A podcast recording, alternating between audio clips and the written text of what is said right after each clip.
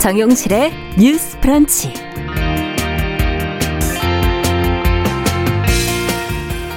안녕하십니까, 정용실입니다. 이십 대 대선 투표 결과 새벽까지 아마 마음을 졸이며 다들 지켜보셨겠죠. 국민의 선택은 국민의힘 윤석열 당선인이었습니다. 양강 후보 간의 어떤 득표율 차이가 정말 불과 영 점 칠삼 퍼센트포인트, 정말 역대 최소의 격차로 당선이 됐는데요. 어, 또 이십 대, 삼십 대 남녀의 표심이 크게 갈라졌다는 그런 분석도 나왔죠. 이긴 쪽도 진 쪽도 이젠 결과를 겸허하게 또 제대로 해석해서 다음 걸음을 또 내딛어야 할 그런 시점인데요. 자, 뉴스픽에서 이번 대선 결과와 표심을 좀 들여다보도록 하겠습니다.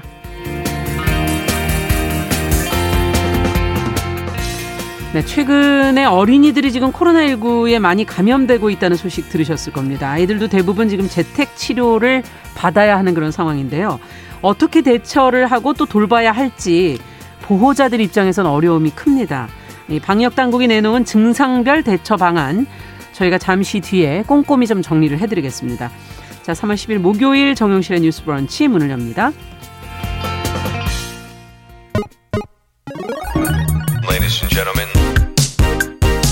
새로운 시각으로 세상을 봅니다. 정용실의 뉴스 브런치 뉴스픽. 네, 정용실의 뉴스 브런치 오늘 첫 코너 뉴스픽으로 시작을 하겠습니다. 자, 목요일 함께하는 두 분과 함께합니다. 신무라 국민의힘 전 의원 자리해 주셨습니다. 어서 오십시오. 네, 안녕하세요. 네, 좀 바쁘셨을 텐데 이제 네. 좀 한가해 지셨, 잠 네. 한숨 못 주무셨죠? 예. 자, 조성실 정치하는 엄마들 전 대표는 오늘 전화로 연결하겠습니다. 안녕하십니까?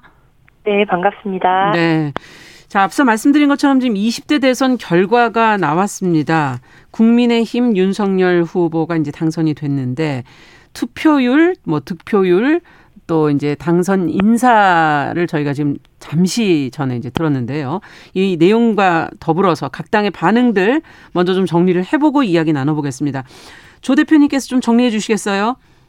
네, 삼십육 점 구삼 퍼센트라는 역대 최고 사전 투표율로 시작된 이번 이십 대 대선이 전국 투표율 칠십칠 점 일 퍼센트로 마감이 됐고요. 네. 투표율이 가장 높았던 곳은 광주 팔십일 퍼센트까지 치달았고, 또 방송 삼사와 제이티비씨가 진행한 여론조사가 영 점 칠 퍼센트 내외에서 승부가 갈리는 초박빙 결과를 예상해서 예. 지난 밤까지도 최종적으로 당선인이 확정되지 못한 상태로 중계가 이어졌습니다. 예. 역대 가장 근소한 표차인 이십사만 표대에서 최종 국민의힘 윤석열 당선인이 당선이 확정되었고요. 네. 최종적인 득표는 천육백삼십구만 표 수준인 사십팔 점 오육 퍼센트, 더불어민주당은 사십칠 점 팔삼 퍼센트, 정의당 심상정 후보가 이 점 삼칠 퍼센트 정도를 득표했습니다. 네. 이제 국민의힘 윤석열 후보는 당선 소감에서 저와 국민의힘 안철수 대표가 함께한 승리라기보다 위대한 국민의 승리가 아닌가 생각한다면서 최종적으로 헌법 정신을 준수하고 의회를 존중하며 야당과 협심의 국민을 잘 모시도록 하겠다라는 말을 남겼습니다. 음. 어, 덧붙여 이재명 후보는 어, 모든 것은 다 제 부족함 때문이다. 여러분의 패배도 민주당의 패배도 아니다. 모든 음. 책임은 오롯이 저에게 있다면서 최종적으로 당선인께서 우리 사회를 통합과 화합의 시대로 열어줄 것을 간곡히 부탁한다는 이야기를 남겼습니다. 네. 각 당, 네, 당별 아, 반응도 좀 짚어주세요. 네, 네, 각 당 같은 경우에는 지금 원래 예상했던 그 근, 어, 표차보다는 근소한 표차를 남겼기 때문에 국민의힘 당사 같은 경우에 최종적으로 당선이 확정될 때까지 굉장히 긴장된 상태가 이어졌던 것으로 보이고요. 네. 민주당 같은 경우에는 비록 선거에서는 졌지만 국민을 위한 민주당으로 다시금 거듭나겠다, 음. 새롭게 개혁하겠다라는 메시지 등이 나오고 있는 상황입니다. 네.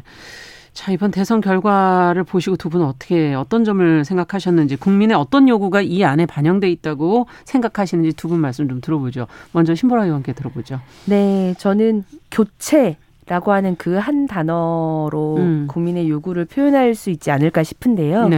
실은 어, 대한민국 정부의 변화를 보면 거의 십 년 주기로 정권이 교체되어 왔습니다. 그렇죠. 그럼에도 불구하고 문재인 정부 이후에 지금 오 년 만에 정권 교체가 이루어진 네. 건데요. 결국 국민들께서 모든 것이 좀 제자리로 돌아왔으면 음. 뭐 정책도 경제도 일자리도 부동산 값도 뭐 방역도 네. 어, 일상을 좀 찾았으면 좋겠다는 이 바람이 음. 어, 교체라는 것으로 어, 만든 것 만들어진 것 아닌가 싶고요. 음. 또 문재인 정부 오 년 동안 비정규직 정규직화, 뭐 탈원전, 평화, 부동산 잡겠다. 어찌 보면 듣기에는 참 좋은 말들이었지만 네. 어, 그런 정책들이 갈등과 불안을 양산해왔고 음. 또 실현 가능성이나 어떤 대안 없이 국민을 상대로 실험에 가까운 일들을 벌인 데 대한 음. 피로감, 불만, 음. 정부에 대한 불신이 누적된 결과다라고 봅니다. 네, 자 그렇다면 조 대표님께서는 어떻게 보셨습니까?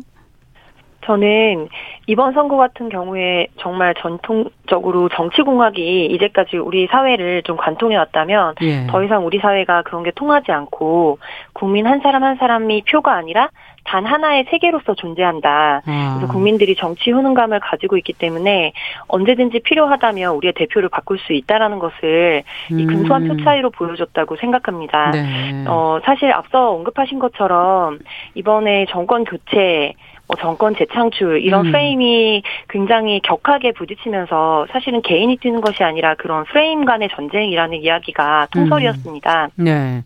이렇게까지 작은 표차가 날 것이라고 어떻게 보면은 당내에서도 사실상 예상하지 못했던 부분인 것으로 보이는데요. 예. 근데 막판에 이렇게 근소한 표차까지 표차를 끌어올렸던 것은 이제 계속 격화되었던 정, 젠더 갈등이라든지 음.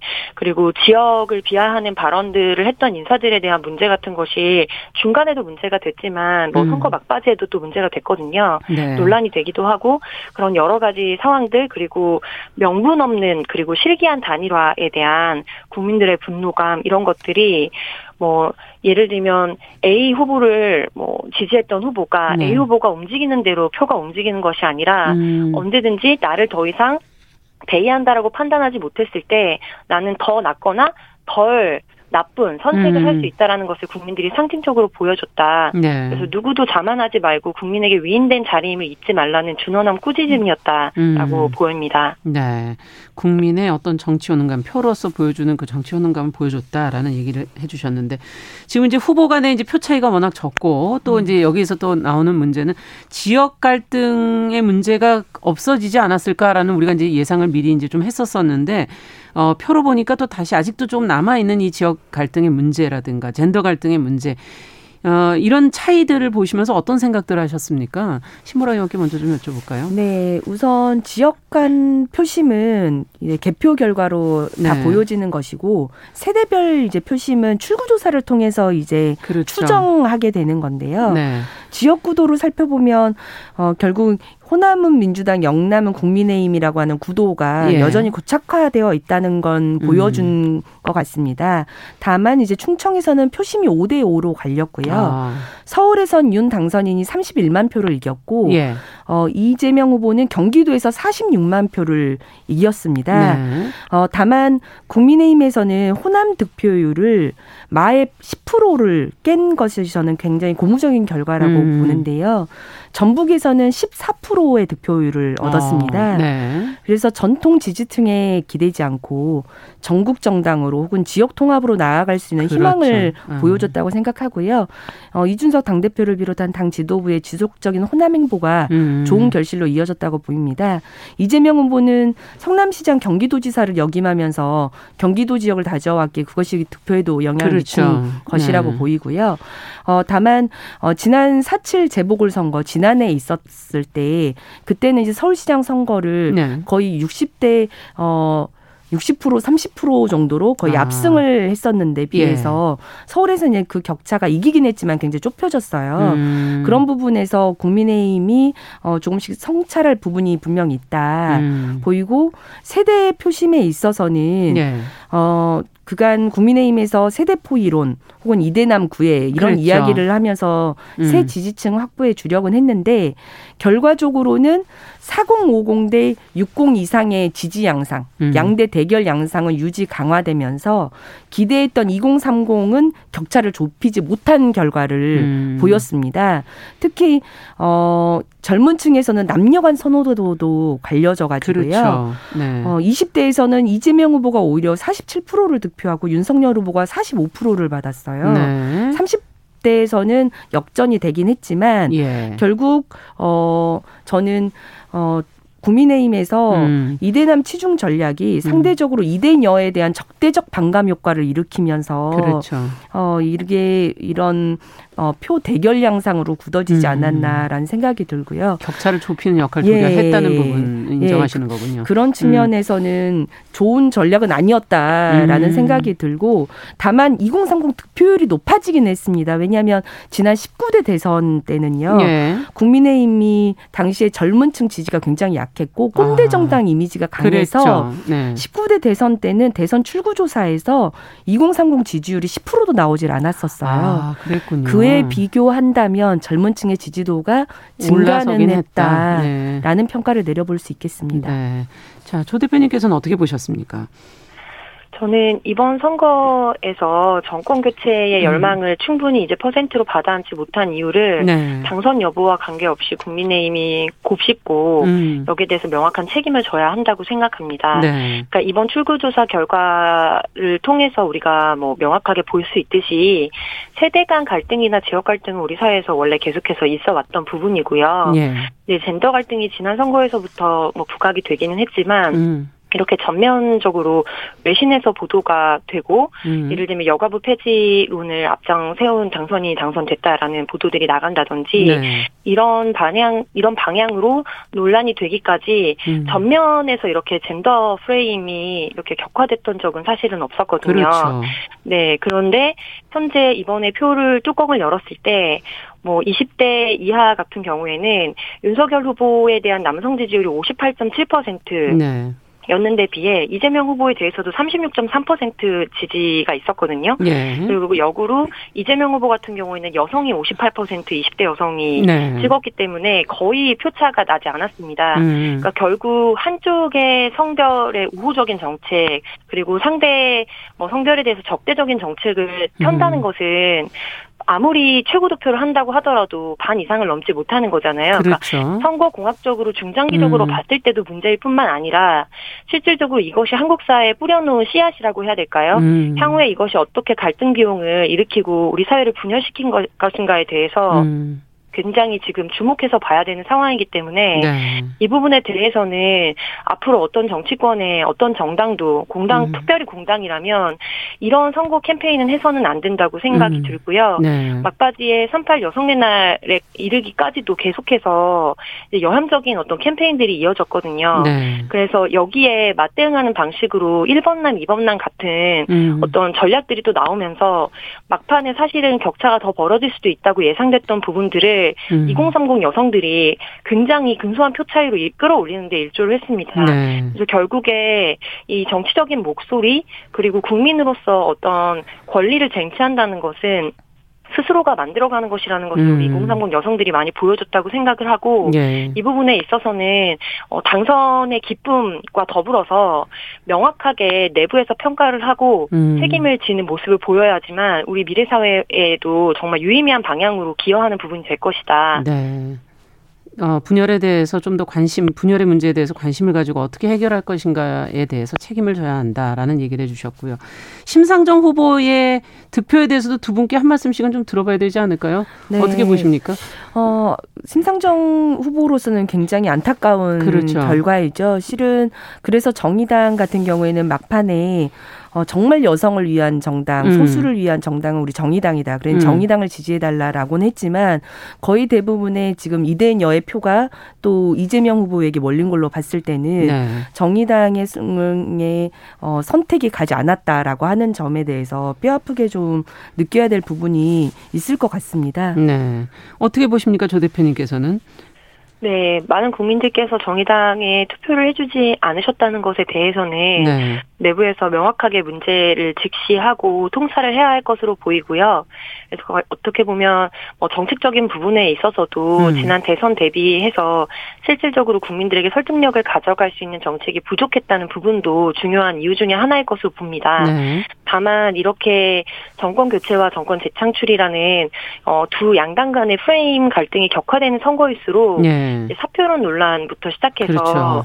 예, 그리고 이렇게 근소한 표차로 사실은 승패가 갈려졌기 때문에 예. 이미 뭐 온라인 커뮤니티 등이라든지 여권 지지층에서는 이제 정의당에 대한 분노라든지 증오의 발언들이 막 쏟아지고 있다고 보도가 아, 되더라고요. 예.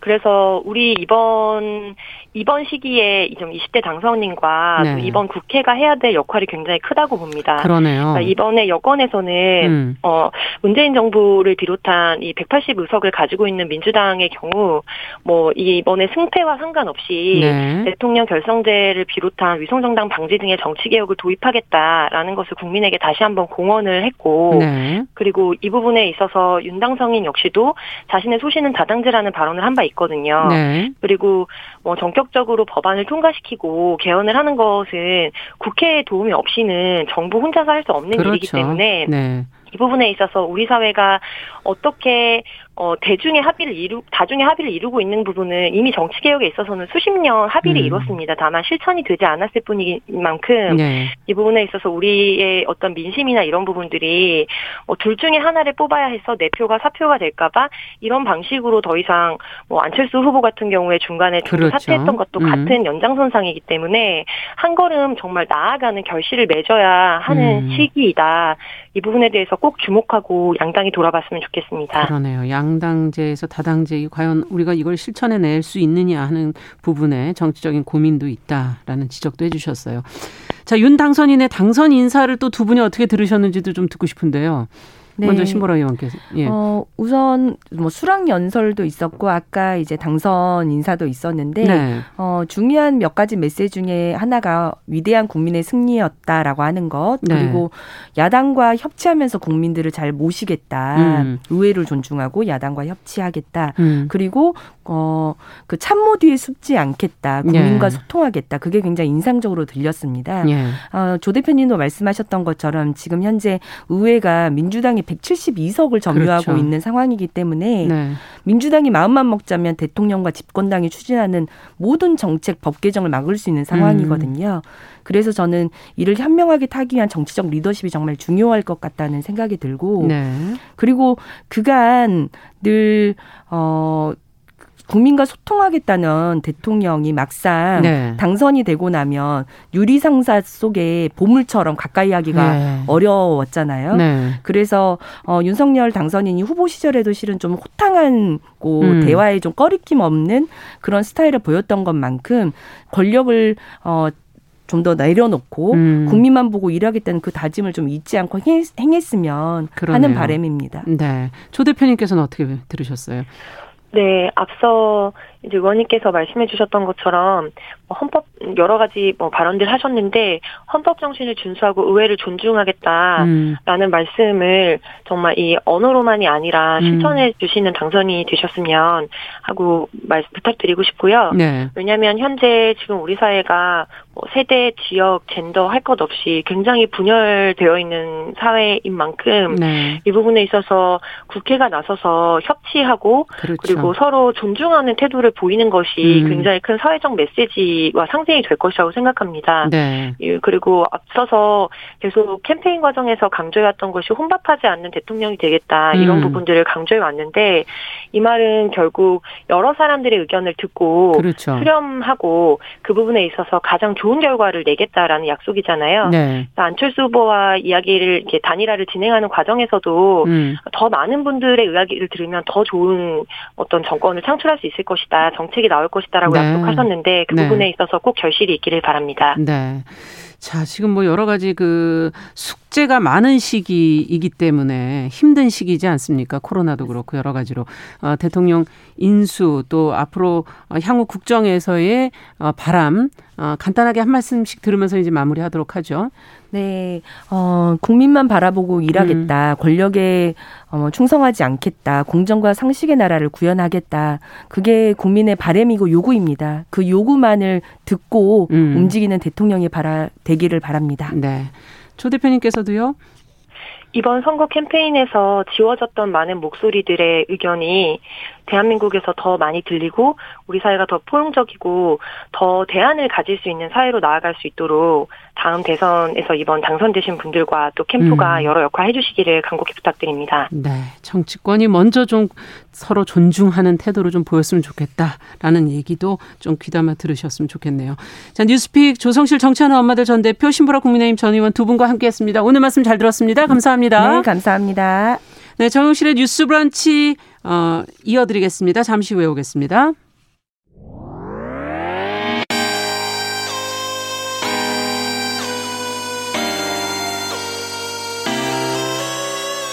어떤 사람들은 삼루에서 태어났으면서 자신이 삼루타를 친 것처럼 생각하며 살아간다라는 음. 말이 있어요. 삼분 즉석화를 만들듯이 법안을 뚝딱뚝딱 잘 만들어내시는 분들이 왜 여기에 대해서는 음. 이렇게 직무유기를 하고 있을까, 그런 문제가 들고. 따끔하게. 이 여성 팬티에 달려있는 정체불명, 의미불명의 리본에 대해서 생각하게 됩니다. 도대체 이 아이는 왜 있는가. 경쾌하게. 정말 그런가요? 외신도 당황한 거죠. 이 사건을 보고. 예. 도대체 한국에서 무슨 일이 벌어지고 있는 거냐. 음. 이거 한국의 성보수주의 때문 아니냐. 할 말은 하면서 같이 고민해보면 고민해보겠습니다. 세상을 보는 따뜻한 시선. 정용실의 뉴스 브런치. 네, 정용실의 뉴스 브런치 듣고 계신 지금 시각 열한 시 삼십이 분 향해 가고 있습니다. 자, 뉴스 속에 알아두면 좋은 정보들, 꼭 필요한 뉴스 귀에 쏙 들어오게 전해드리는 그런 시간이죠. 뉴스 속. 어, 한 달 만에 돌아오셨는데 사실은 출산을 하고 돌아오셨어요. 네. 아, 이렇게 빨리 돌아오시는 분은 난생 처음 봤어요. 너무 건강하게 돌아오셨어요. 시선뉴스의 박진아 기자, 반갑습니다. 네, 반갑습니다. 안녕하세요. 감사합니다. 건강이 어떻게 이렇게 그대, 그대로 오셨어요? 아, 아직 오 킬로그램가 남아있고요. 어, 보기는, 네. 어, 육안으로 보기는. 많이들 응원해주셔서 건강하게 음, 빨리 돌아왔습니다. 네. 네. 아이, 잘 챙기시고요. 아직도 몸이 완전 회복된 거 아니어서 네. 좀 잘 챙기셔야 될 거예요. 알겠습니다. 자, 오늘 어떤 내용 살펴볼까요? 네, 그리고 또 제가 또 내용을 챙기지 않을 수가 없잖아요. 네. 오늘 첫 번째 내용으로는 코로나십구 역류와 증상, 그리고 그에 대해서 보호자 대처법에 대해서 좀 찾아봤습니다. 네. 최근에는 코로나십구 소아 재택치료 환자가 좀 증가하는 아, 추세죠. 막 숫자가 만만치가 않아요. 맞습니다. 네. 보호자들은 재택치료 중인 아이가 갑작스럽게 좀 이상 증상을 보이면 아. 어떻게 대처해야 하는지 좀 막막해야 하는데요. 네. 지난 팔 일 보건복지부 중앙사고수습본부에 따르면 소아는 확진 시 다니던 소, 그 소아 청소년과에서 전화 상담이나 처방을 받을 수 있고요. 예. 소아 비대면 의료 상담센터를 통해서 이십사 시간 진료 상담이 또 가능합니다. 어. 하지만 이렇게 얘기를 들어도 정말 당황스럽고 혼란스러울 수 있잖아요. 막상 그래서 어디로 전화를 하고 어디로 연락해야 될지 참 되게 힘드실 것 같아요. 맞습니다. 예. 또 이 증상이 코로나십구 증상이 맞는지 아닌지도 혼란스럽고. 혼란스럽고 그런 건데 음. 당국이 제시한 소아 재택치료 환자 보호자들이 참고할 수 있는 증상별 대응 방안 을 좀 제가 아, 정리해봤습니다. 증상별로 어떻게 대응해야 되는지. 맞습니다. 네, 부모님들 입장에서 굉장히 필요할 것 같고 네. 먼저 아마 가장 걱정하신 건 열나는 거 아닐까, 아이들은. 그게 그렇게 생각이 드는데 어떻게 나와 있나요? 맞습니다. 말씀하신 것처럼 열나는 증상이 가장 흔하게 볼 수 있는데 네. 중요한 것은 고열이 지속적으로 나면 탈수 증상이 그렇죠. 있을 수 있다는 겁니다. 네. 그러면 우선은 물을 좀 자주 마시게 하고요. 아. 두 가지 종류의 해열제, 아세트아미노펜 그리고 이부프로펜, 이 두 가지를 준비해서요. 세네 시간 간격으로 적절한 용량, 그러니까 아이의 상태에 맞는, 연령에 맞는 용량을 교차로 복용하는 것이 좋다고 합니다. 두 종류를? 네, 두 종류를. 교차로? 네, 맞습니다. 아. 세네 시간 간격으로. 네. 네, 이때 미온수 마사지도 도움이 된다고 하고요. 예. 근데 중요한 게 이 탈수가 원인이 좀 세 가지 정도가 있습니다. 뭐예요? 우선 인후통으로 인한 섭취량 저하가 돼서 탈수가 일어날 수도 있고요. 아, 목이 아파 이제 물 못 마시는 경우. 그렇죠. 네. 또 구토를 많이 해서 탈수가 아. 일어날 수도 있고 설사로 인해서도 나타날 네. 수 있습니다. 그래서 이 세 가지 경우에 따라 조금씩 대, 대처법이 좀 다른데 네. 인후통으로 인한 탈수라면 경구 해열 진통제를 투여해서 인후통을 좀 경감시키고요. 음. 그래서 목이 아픈 증상을 경감을 시키고 예. 그런 다음에 차가운 물이나 음료, 아이스크림 등을 먹을 수 있도록 합니다. 아. 또 쌀 미음이나 숭늉을 약간 차갑게 해서 먹이는 것도 권장한다고 하고요. 맞아요. 네, 또 구토로 인해서 탈수가 있을 때는 묽은 죽이나 쌀미음 혹은 음. 숭늉을 오 분에서 십 분 간격으로 한 수저씩 먹이고 음. 왜냐하면 구토를 했기 때문에 속이 좋지 않은 상황이잖아요. 너무 많이 먹일 수가 없다는 거죠. 소량을 맞습니다. 먹이라는 거군요. 맞습니다. 네. 그래서 천천히 오 분에서 아. 십 분 정도로 한 수저씩 먹이고 또 중요한 게 수유하는 아기가 설사로 인해서 네. 탈수 있을 때 이때도 너무 좀 당황스러울 수 있는데요. 이때는 차지 않을 정도로 식힌 분유, 보통 분유는 한 사십... 따뜻하게 사실은 먹이시는데 그렇죠. 음. 보통 사십 도에서 사십오 도 이 정도로 먹이는데 네. 차갑진 않을 정도로 하지만 아. 이 정도보다는 조금 더 식힌 상태로 네. 네, 이것도 역시 소량씩 자주 수유하는 것이 어. 중요하다고 합니다. 여기서 중요한 것은 아이의 소변량이 좀 줄었는지 음, 책, 왜냐하면 그게 소변, 탈수를 알 수 네, 있는 거군요. 맞습니다. 네. 소변량이 줄었다면 그만큼 탈수 증상이 아. 있다는 거거든요. 또 소변의 이 색깔이 진해지진 않았는지 아. 확인을 해보는 게 좋고요. 만약 아이의 소변량이 하루 동안 평소에 비해서 절반 이하로 줄었다. 그렇죠. 그러면 굉장히 탈수 증상이 심한 거기 때문에 반드시 일일구로 연락해서 응급처치를 좀 받아야 됩니다. 네. 탈수가 인후통으로 인한 거냐 아니냐에 따라서 조금 지금 네. 구분해서 해주셨고, 열이 날 때는 아세트, 아미노펜, 이부프로펜 네. 이 두 가지를 교차 복용 세네 시간 간격으로 해라. 맞습니다. 자, 그 외에 또 증상이 더 있을 수 있지 않나요? 열 나고 뭐 지금 네. 뭐 배 아프고 탈수되고 뭐 이런 거 외에. 네, 또 요즘 아이들이 귀가 아픈 증상을 많이 호소한다고 해요. 귀. 네, 코로나십구 감염 증상으로 인후통이나 코, 코막힘을 호소하는데 이게 바로 귀 통증하고 코막힘이 연관되는 경우가 흔하게 아, 나타나는 그렇군요. 거라고 하거든요. 이 역시도 아세트, 아미노펜, 이부프로펜 등의 해열 진통제로 통증을 조절하면 아. 일단 호전 양상을 보인다고 합니다. 또 발진 일어나는 경우도 있는데요. 열 날 때 일어나는 애들이 있어요. 네. 네. 이게 코로나십구 감염증 후로 가려움을 막 동반하면서 아. 막 발진, 두드러기 형태가 종종 관찰되고 있다고 합니다. 따라서 어.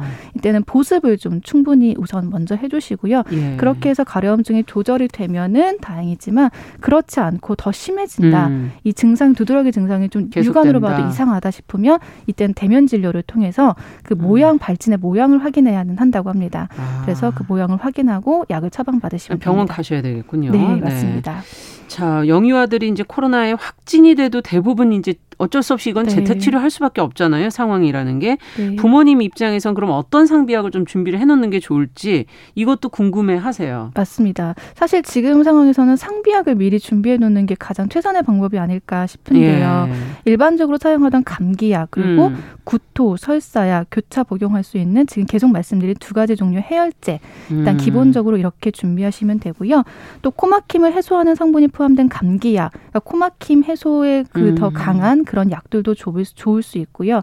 왜냐하면 아이들은 좀 비강이 좁기 때문에 맞아요. 이게, 네, 아무래도 코가 막혀 힘들어하는 경우가 많아요. 그런 거리고. 맞습니다. 네. 그렇기 때문에 코막힘 해소하는 그런 약도 좀 챙기시는 게 좋고요. 아. 또 대면 진료가 필요한 경우도 반드시 기억을 하셔야 될 것 예. 같아요. 왜냐하면 아이가 좀 나아진 것 같다고 계속 줄 수는 없잖아요. 음, 그렇죠. 계속 심해지는 경우들이 있을 음. 수 있으니까 체온계로 쟀을 때 삼십팔 도 이상 발열이 칠십이 시간 이상 지속된다. 그러니까 열이 떨어지지 않고 계속 지속된다면 이틀 삼일 정도 네. 지금. 네. 사실상 좀 떨어진다 싶다가도 다시 올라가는 경우도, 경우도 있습니다. 네. 그게 삼 일 이상 지속된다면 대면 진료 하시는 게 좋고요. 또 팔다리가 규칙적으로 불수의적 음식, 움직임을 보인다. 그러니까 자기 마음대로 되지 아. 않는 거죠. 네, 이런 경우도 반드시 대면 필요가 대면 진료가 필요하고요. 네. 또 논땅자가 위로 올라가는 등의 경련 증상. 무섭죠, 이러면. 네. 그리고 중요한 게 또 호흡이 불편해 보이는 경우들이 있습니다. 음. 근데 이게 어, 단순히 호흡이 불편한데 이 이상으로 쇄골의 윗 부분 그리고 갈비뼈의 네. 아랫부분이 움푹 들어갈 정도로 숨을 쉰다. 그러니까 그만큼 숨을 쉬기 힘들다는 거겠죠. 어. 네, 그렇게 호흡을 한다 하면 병원 가셔야 되고. 네, 병원 가야 되고요. 식이 섭취와 소변량이 크게 줄어서 이십사 시간 이상 지속되거나 음. 흉통이나 비특이적 복통이 지속된다면 이때도 반드시 대면 진료가 필요하고 또 중요한 게 의식 상태가 명료하지 않고 또 불러도 잘 쳐다보지 못하거나 음. 이런 경우는 고민 없이 반드시 빨리 일일구 부르시거나 대면 진료 네. 하셔야 됩니다. 사실 아이들이 이런 건 대화가 안 되기 때문에 사실 더 무서워요. 맞아요. 네, 그, 그 일단 열나고 이러면 어떻게 해야 될까? 그럴 땐 일단 전화라도 하셔서 상의를 하시는 것도 네. 좋을 것 같네요.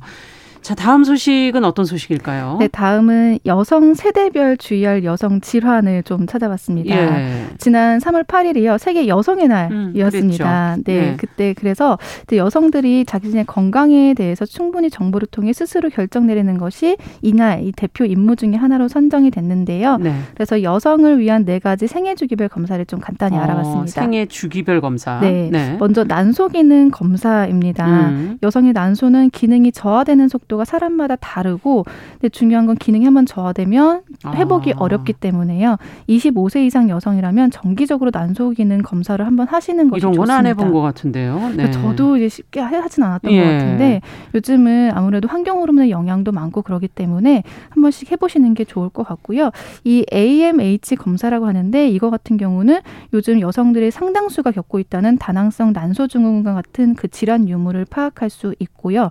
또 완경 시기를 예측해서 음. 미리 대비할 수 있고, 특히나 임신 계획이 있는 여성은 임신 시기를 계획하거나 또 난임 치료의 방향을 판단할 수 있기 때문에 그렇군요. 네, 이십오 세 이상 여성이라면 한번 기억해 볼 만하다. 네. 지금 난소 기능 검사. 네, 맞습니다. 네, 그다음에 뭐, 뭐 자궁경부암 검사 이거를 많이들 하시잖아요. 그렇죠. 만 이십 세 이상부터 무료 국가 검진으로 실시한 자궁경부암 검사는 세포진 검사라고 음. 합니다. 네. 근데 이게 사실상 정확도가 조금 떨어진다고 해요. 아. 그래서 만약에 좀 더 정확한 정확한 것을 원한다면 에이치피브이 검사를 하는 것을 권장하는데 네. 이 에이치피브이 검사는 디엔에이를 분석하는 것이기 때문에 세포진 검사의 정확도를 조금 더 보완할 수 음. 있다고 합니다. 다음은 이제 임신 중에 여성들이 할 수 있는 검사인데요. 비침습적 산정 기형아 검사, 쉽게 엔아이피티 혹은 니프티 검사라고 해요. 음. 이것과 임신 중독증 검사를 할 수 있는데 네. 비침습적 산정 기형아 검사는 산모의 혈액을 통해서 태아의 염색체 이상 여부를 미리 확인하는. 했었던 것 같아요. 예전에. 네. 저도 예. 했었거든요. 하는 검사고요. 또 양수 검사나 이런 것보다는 합병증이 낮다고 아. 알려져 있습니다. 한편 임신 중독증 검사는 엄마 또 아이를 위해서 반드시 필요한 검사인 건데 엄마가 산모가 두통이나 시력 저하 또 한 주간에 거의 일 킬로그램 가까운 이상 체중 증가가 있다라고 한다면 네, 이 검사를 제 얘기라서 제가 체중이 팍팍 불어가지고 네, 검사를 좀 해보시는 것도 권장하고 네, 있습니다. 맞아요. 이렇게 되면 나중에 엄마한테 건강이 안 좋기 때문에 네. 신경을 써야 되더라고요. 네. 네. 자, 어쨌든 나이별로 지금 어, 생애 주기별로 지금 해봤는데 네. 완경기 여성들은 뭐 할 만한 게 없나요? 있죠. 음. 완경기 여성도 정말 중요합니다. 네. 근데 가장 많이 권장하고 있는 게 골다공증 검사입니다. 아. 골밀도 소실이 빨라지고 특히나 출산하고 나면은 더 그런 경우들이 그렇죠. 있잖아요. 네, 그래서 골다공증 발병 위험이 증가하는 이 완경기 여성은 음. 골다공증을 주, 조심해야 되기 때문에 골다공증 검사 한 번씩 해보시기를 추천드리고요. 또 주기적으로 내 나이가 해당하는 때라면 혹시 잊고 계셨다면 예. 네, 오늘 기회로 한 번 더 체크해 보시면 좋을 것 같습니다. 그러네요. 여성이 좀 챙겨야 할 생애 네. 주기별 검사들 정리를 좀 해주셨습니다. 자, 뉴스 속 시선 뉴스의 박진아 기자와 함께했습니다. 계속 뵙겠습니다. 감사합니다. 네, 감사합니다.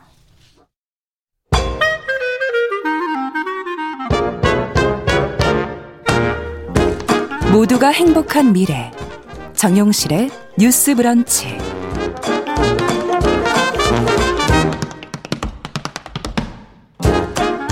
네, 정용실의 뉴스 브런치 듣고 계신 지금 시각 열한 시 사십사 분 향해 가고 있습니다. 자, 이번에는 서점 편집자의 세심한 안목으로 고른 좋은 책들 같이 읽어보겠습니다. 오늘은 동네 책방, 책방 사춘기 유지연 대표 자리해 주셨어요. 어서 오세요. 네, 안녕하세요. 네, 오늘은 어떤 책을 들고 오셨습니까? 네, 오늘 소개할 책은 조기현 작가의 새파란 돌봄이라는 책인데요. 예. 이 책의 부제로 보면은 가족, 돌봄, 국가의 기원에 관한 일곱 가지 대화라고 적혀 있는데요. 네, 십 대 중반부터 사십 대 후반까지 그 연령과 성별이 다른 돌봄 당사자 일곱 명을 인터뷰하여서 네. 아픈 가족을 돌보며 겪고 느낀 감정에 관해서 이야기를 나눈 책이에요. 아. 그래서 이제 뭐 뇌출혈, 치매, 조현병, 알코올 의존 등 돌봄 시작 계기도 다르고 또 한부모 가정, 조선 가정, 이혼 가정 등 가족 구성이나 경제적 수준도 제각각이지만 모두 돌봄을 시작으로 삶의 위기를 좀 겪었다는 건 공통적으로 가지고 있는 그렇군요. 이야기고요. 네, 그, 그리고 이 책에서는 이제 그 중에서도 청소년기와 청년기의 그 가족 돌봄 경험을 집중적으로 소개하고 있어요. 아. 그래서 이 제목의 새파란 돌봄이 새파란이 두, 그런 의미예요? 어, 네, 그런 의미입니다. 네, 두 가지 뜻을 담고 있는데 청년이라는 의미? 네, 맞아요. 매우 젊다는 뜻의 그 의미와 새로운 물결을 뜻하는 새로운 파란이라는 음. 의미를 담고 있다고 해요. 그래서 네. 이제 어, 이렇게 가족을 돌보는 십팔 세 미만의 아동이나 청소년, 청년 청년을 부르는 말이 영 케어러라고 하는데 맞아요. 네, 이렇게 효자, 효녀, 그다음에 소년, 소녀, 가장 같은 언어보다는 이렇게 사회적으로 부르는 말을 쓰는 것이 이들의 고립감을 좀 줄여줄 수 있다고 합니다. 네. 그래서 작가가 이런 영 케어러들의 돌봄에 대해서 이야기를 하게 된 건 그 역시 당사자이기 때문인데요. 아, 그 그렇군요. 작가의 전작인 아빠의 아빠가 됐다. 라는 책을 통해서 예. 청년 보호자로서 자신의 그 가족 돌봄과 부양 경험에 대해서 솔직한 고백을 한 바가 있어요. 아, 그렇군요. 네. 그 경험을 통해서 이번에는 또 다른 사람들의 네. 삶, 비슷한 사람들의 삶을 지금 또 들여다본 거군요. 네, 그렇게 들여다보게 돼서 음. 이 문제를 이제 개인이 혼자 다 감당하는 것이 맞는가. 맞아요. 좀 이런 일을 겪는 청년들이 만나서 서로 경험을 좀 맞댈 필요성을 느꼈다고 해요. 음. 그래서 다행히 이런 모임이 쉽지는 않았는데 그 첫 책을 내고 난 이후에 다양한 만남으로 이런 경험을 좀 나눌 수 있게 됐고 음. 이를 바탕으로 이제 오마이뉴스에 연재를 했던 내용들이 이렇게 두 번째 책으로 엮여서 나왔습니다. 네, 진짜 그 사실 돌봄이라는 게 굉장히 삶의 이 힘든 순간에 어려운 것이고 네. 그게 성인이 돼서 음. 하더라도 사실은 굉장히 힘든 경험이기 때문에 영케어러라고 말하는 젊은 청년들이 이걸 네. 한다는 건 자신의 꿈을 또 이뤄야 되는 속에서 정말 얼마나 힘들까 여러 가지로 정말 음. 생각이 들고 지금 계속 저희도 돌봄에 관한 부분을 굉장히 관심을 가지고 보고 있는데 너무 아직까지도 사적 영역, 네. 가족의 영역에서 그 문제를 해결하게 하는 이것이 과연 맞는가. 음. 정, 앞으로는 이게 좀 더 국가 차원에서 사회 차원에서 돼야 되는 거 아닌가 이런 생각 많이 하게 되거든요. 네. 그래서 아마 이 책도 나오게 된 계기가 약간 그런 얘기를 더 많이 하기 위해서 이제 예. 작가가 이런 이야기를 쓰게 된 것 같아요. 네. 아무래도 이제 돌봄에 대한 인정이나 돌봄의 가치가 사회적으로 넓어져야 그런 대안도 마련되게 된다고 그렇죠. 보고 있고 또 이제 영케어러의 경우는 말씀하신 대로 좀 어린 친구들이 또 하고 청년들이기도 하다 보니까 예. 스스로 자신을 구제할 방법을 마련할 게 아니라 이제 사회와 변해 그 변화와 지원을 좀 받아야 된다는 건데요. 맞습니다. 이 책에 아까 소개된 것들이 이제 실제 인터뷰를 바탕으로 이제 사례들이 아. 적혀 있어요. 예. 그래서 보면은 보통은 질병에 의해서 이제 케어를 하고 있긴 하지만 실제 삶을 들여다보면 거기에서 그치지 않고 어, 이게 아무래도 스스로 생존해야 하는 사회이면서 가족 부양 책임이 강하게 작동되는 한국 사회에서는 돌봄 문제가 힘들까. 네, 예. 결코 이제 가족 내에서만 이루는 문제가 아니라 사회적 문제일 수도 있다는 부분을 좀 개인으로 향해 있지 말고 우리가 밖에서 얘기를 해보자라는 음. 말들을 하고 있고요. 어, 또 이 책에서는 그 가족 돌봄이라는 커튼 뒤에서 청소년과 여성의 이야기를 다루기도 하는데 네. 미성년이라는 이유로 가장 많이 돌봄에 기여한 사람의 목소리를 듣지 않는 것 그리고 한 사람의 희생으로 돌봄이 유지되지 않게끔 커튼이 된 이들의 존재를 찾고 목소리를 들여 들어야만 그 공적 돌봄도 작동할 수 있다고 말을 하고 있습니다. 맞습니다. 네, 그래서 또 특히나 한국에서는 그 공적 돌봄 서비스에서도 가족만이 돌봄의 책임과 권한을 지니고 판단을 내리는 주체가 되어야만 음. 그 공공이 돌봄 서비스를 민간에 넘겨줄 수 있다고 해요. 음. 그래서 실제 돌봄자인 미성년의 경우는 권한을 갖기도 어려운 상황이고 약간 공적 제도 안에서 돌봄자의 자리가 뚜렷해질 수 있도록 우리가 당사자와 돌봄자를 고루 살필 수 있는 정책적 관점이 좀 필요하다. 그렇죠. 하고 있습니다. 네, 돌보는 사람도 사실은 굉장히 힘들기 때문에 네. 그들에 대해서도 관심을 좀 가져줘야 된다. 지금 그렇게 얘기가 저한테는 들리는데 좀 구체적인 방안이 있었으면 좋겠습니다. 어떻게 도와야 한다는 건지 그 구체적인 내용들도 이 책에 좀 담겨 있을까요? 네, 아무래도 이제 아까 말씀드린 대로 집중하는 것이 영케어러에 대한 문제들인데요. 음. 그 영케어러의 돌봄은 단순히 신체적 간병에 머무르지 않고 또 아픈 어른들이 하던 일을 좀 대신해야 하는 부분들이 있어요. 음. 뭐 집안일을 한다든지 다른 가족을 돌본다든지 음. 그다음에 병, 병원 동행하거나 아니면 행정 업무 등 이렇게 자신의 학업이나 진로 이행을까지 생각을 하면서 또 이 일들을 수행을 해야 하고 그렇죠. 또 또래 사이에 흔한 일이 아니기 때문에 이런 고충에 공감을 얻기도 힘들어서 좀 아. 정서적 이나 심리적으로도 힘든 부분들이 있어요. 그래서 이렇게 영케어러의 가족 돌봄이 약간 고립의 단초가 돼서 미래의 격차를 발생시키기도 한다고 하는데 네. 지금 이제 고령화, 저출산, 그다음에 높은 이, 이혼율 그리고 가족 형태 변화 등으로 이 영케어러가 좀 많이 늘고 있다는 점에서 아. 아까 말씀하신 대로 우리가 좀 고민해 봐야 할 문제고 이미 일본은 이런 문제가 상당히 많이 진행이 됐다고 하고 있고요. 예. 그리고 말씀하신 대로 영케어러에게도 돌봄이 필요한 돌봄의 주체라는 것이 좀 우리가 인식이 바뀌어야 된다는 음. 말을 여기서 계속을 하고 있거든요. 그러니까 영케어러 같은 경우는 어, 다양한 이유로 일찍 돌봄 상황을 마주하게 되는 경우가 많아가지고 네.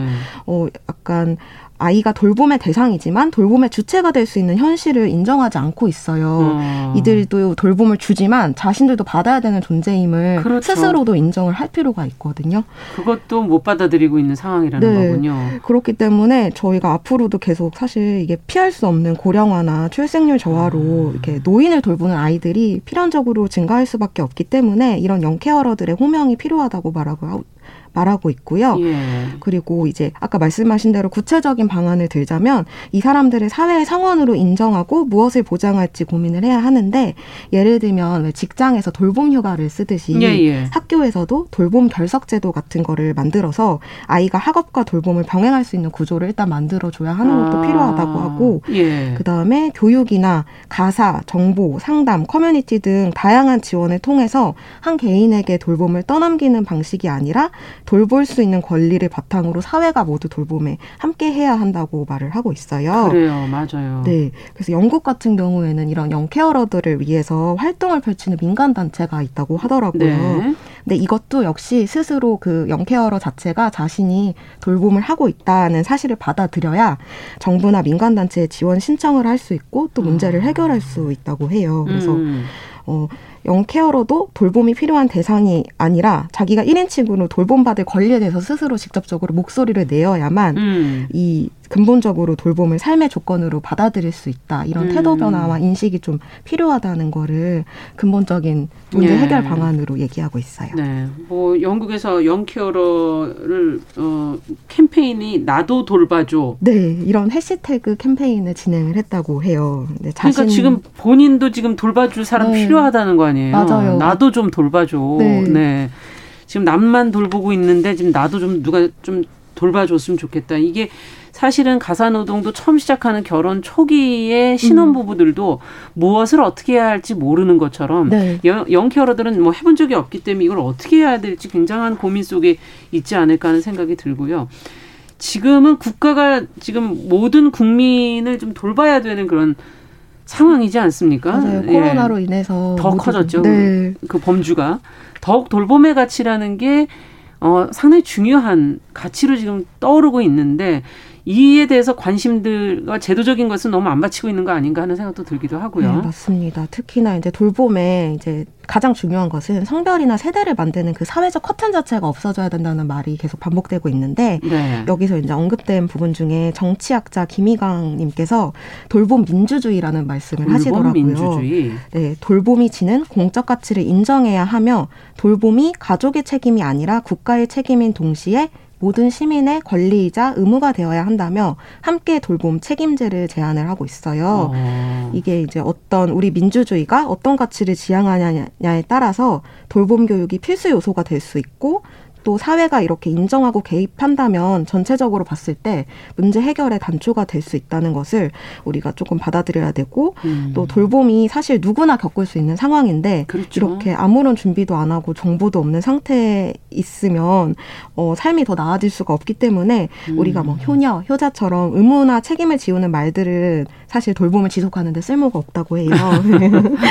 그래서 잠시는 좀 잊어버릴 수 있을지 모르겠지만 네, 이게 네. 너무 그 가족 안에서만 책임을 음. 지우는 것보다는 우리가 개개인을 어떻게 지원하고 안전하게 해줄 수 있을지를 말해야 된다고 하고 그래서 그런 관점에서 영케어러에게 더 깊은 관심과 논의가 필요하다고 말하고 있습니다. 네, 효녀, 효자 뭐 이거로는 되는 게 아니다. 네. 어떻게 해야 될 것이냐. 음.